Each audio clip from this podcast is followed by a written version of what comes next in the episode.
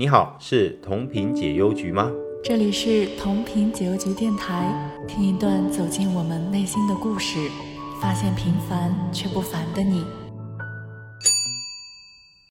我是 Jerry，出生台湾，现居上海，目前从事培训机构的顾问工作，同时也是儿童教养方式的研究者。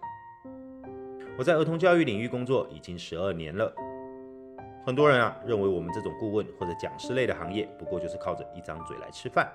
但你不知道，我们必须拥有行业的实践经验、丰富的理论知识，还要像电视节目主持人一样，拥有现场敏锐的洞察力、严谨的逻辑思维能力，以及扎实的语言组织功底。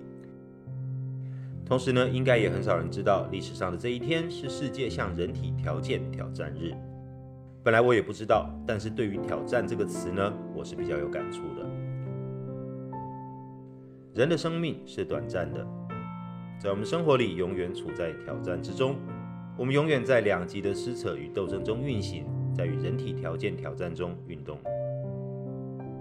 从我们胚胎形成的那一刻起，就注定开始担起了对各种各样来自任何方方面面的挑战。我们对自己的身体其实了解甚微，我们也常常低估了自己的身体极限。大部分的时候不是我们做不到，而是我们觉得自己做不到。心理的极限有时候比肉体更难克服。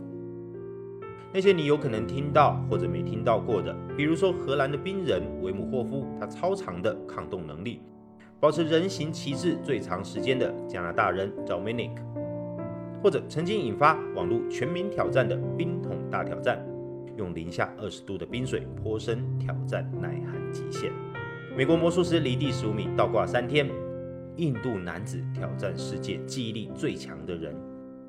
这一些不都在证明我们无穷的潜能吗？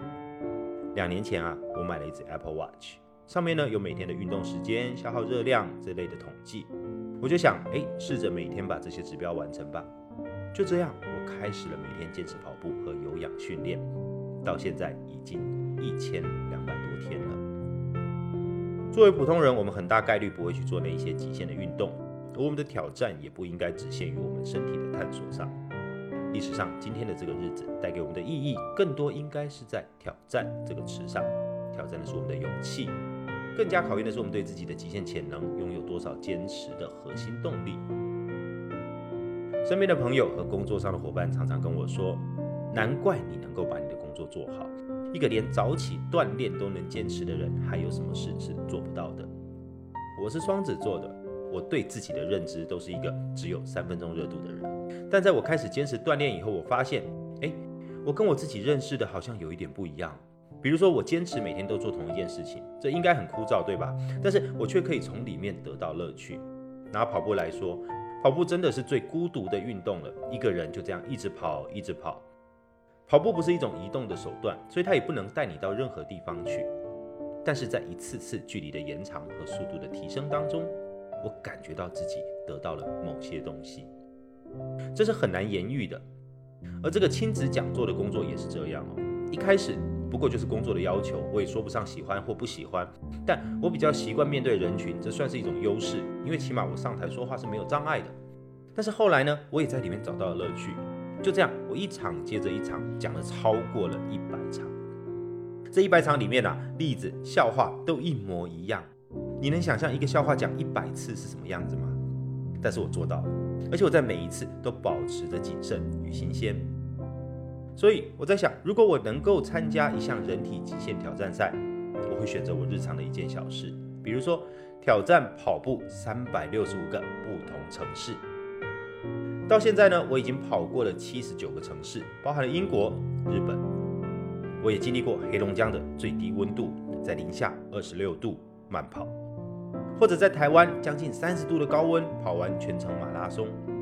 这些一切的一切，我想都是源自于我对自己的挑战。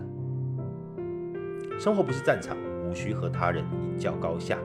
面对自己，活着、看着、想着、干着，如此足矣。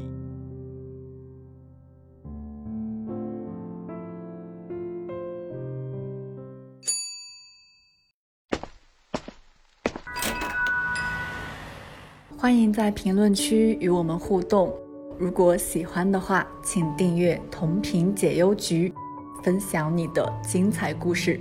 我们下期不见不散。